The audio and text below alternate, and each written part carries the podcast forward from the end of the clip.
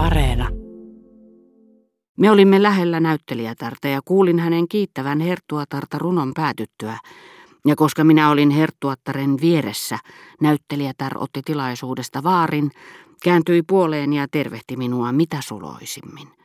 Silloin ymmärsin, että minun olisi pitänyt tuntea hänet, ja päinvastoin kuin nuoren herra de Vaugubertin kiihkeät katseet, joita olin luullut tervehdykseksi väärälle miehelle, näyttelijättären kaipaava katse olikin ollut pelkästään hillitty kehotus, että tunnistaisin hänet ja tervehtisin häntä. Vastasin kumarruksella ja hymyllä. Olen varma, että hän ei tunnista minua, runon lausuja Tar sanoi herttuattarelle. Kyllä vain, minä huomautin varmasti. Toki minä teidät tunnistan. No niin, kuka minä sitten olen? Minulla ei ollut siitä aavistustakaan ja tilanteeni alkoi käydä hankalaksi. Onneksi samalla kun tuo nainen lausuessaan mitä varmimmin La Fontainein kauneimpia säkeitä, oli hyvän hyvyyttään, tyhmyyttään tai nolouttaan vain ajatellut, miten pääsisi tervehtimään minua. Samojen kauniiden säkeiden aikana Block taas oli suunnitellut valmiiksi, miten pystyisi heti runoesityksen jälkeen loikkaamaan ulos saarroksista, ja talloikin nyt ei sentään lähellä seisovien ruumiita, mutta varpaita, jotta pääsisi onnittelemaan lausujatarta, sillä hän erehtyi luulemaan sitä velvollisuudekseen, tai halusi vain tehdä vaikutuksen. Onpa hassua nähdä Rachel täällä, hän kuiskasi korvaani. Ja tuo maaginen nimi särki heti lumouksen, joka oli muuttanut sään luun rakastajattaren tuntemattomaksi, antanut hänelle tuon iljettävän vanhan muijan muodon. Tunnistin hänet mainiosti heti, kun sain tietää, kuka hän oli.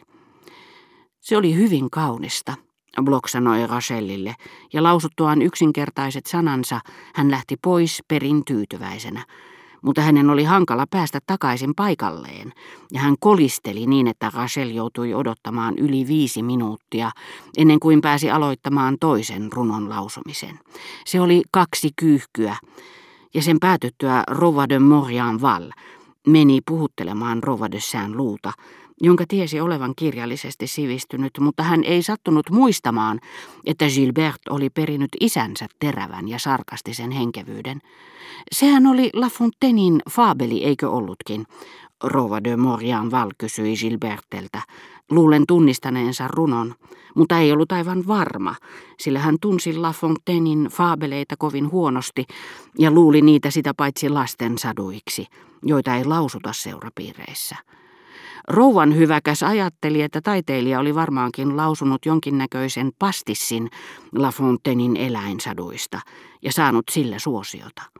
Gilbert tuli tahtomattaan vahvistaneeksi rouvan uskomusta, sillä, koska ei pitänyt Rachelista ja halusi sanoa, ettei faabeleista jäänyt mitään jäljelle, jos ne lausuttiin tuolla tavalla, hän ilmaisi asian isänsä liian terävällä tavalla, joka jätti naivit kuulijat epäilemään sanojen sisältöä. Neljäsosa on tulkitsijan keksintöä, neljäsosa täyttä hulluutta, neljäsosa täysin järjetöntä ja loppu on La Fontaineia. Mikä salli Rova de Moriaan valin pitää mielipiteensä, että äsken kuultu runo ei ollut La Fontainein kaksi kyyhkyä, vaan sovitus, jossa La Fontaineia oli korkeintaan neljäsosa – mikä ei hämmästyttänyt ketään, sillä se yleisö oli uskomattoman tietämätöntä. Joku Blokin ystävä oli tullut paikalle myöhästyneenä, joten Blok sai ilon kysyä, oliko tämä koskaan kuullut Rachellia, ja kuvailla Rachelin lausuntaa liioitellen vallan ihmeelliseksi, ja todeta yllättäen kertoessaan ja selostaessaan muille uuden aikaista lausuntatapaa, saavansa siitä outoa nautintoa, jollaista ei suinkaan ollut sitä kuunnellessaan tuntenut. Kohtuuttoman liikuttuneella falsettiäänellään hän sitten onnitteli Rachellia ja esitteli tälle ystävänsä, joka ilmoitti ihailevansa näyttelijätärtä enemmän kuin ketään, ja Rachel, joka nyt tunsi ylhäisöpiirien rouvia ja matki heitä huomaamattaan, vastasi, Oi, olen hyvin imarreltu, teidän arvonantonne on minulle kunnia. Blokin ystävä kysyi, mitä mieltä Rachel oli Bermaasta. Naisparka elää kuulemma täydessä kurjuudessa.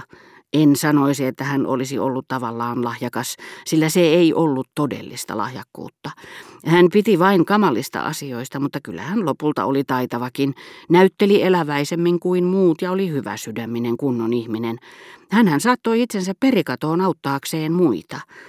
Eikä hän nyt ole vuosiin ansainnut yhtään mitään, koska yleisö ei ole pitkiin aikoihin pitänyt hänen esiintymisestään.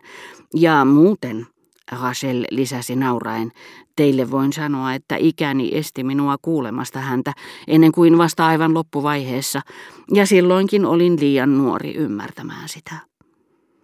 Eikö hän siis ollut hyvä lausuja, Blokin ystävä rohkaistui imarrellakseen Rachellia, joka vastasi, lausua hän ei oikeastaan osannut koskaan. Se oli kuin proosaa, kiinaa, volapykkiä, kaikkea muuta kuin runoutta. Minä puolestani ajattelin, että ajan kuluminen ei välttämättä tuo muassaan edistystä taiteissa. Aivan kuin joku 1600-luvun kirjailija, joka ei ole kokenut suurta vallankumousta, ei nähnyt tieteellisiä keksintöjä eikä sotaa, voi olla paljon parempi kuin joku nykyinen kirjailija, ja aivan kuin Fagon oli ehkä yhtä taitava lääkäri kuin du Bourbon. Nerokkuus korvaa tässä tapauksessa vähäisemmät tiedot. Samoin Berma oli niin kuin sanotaan päätään pitempi Rachellia. Kun aika oli nostanut Rachelin tähdeksi samaan aikaan kuin Elstirin, se oli korottanut keskinkertaisuuden ja siunannut Neron.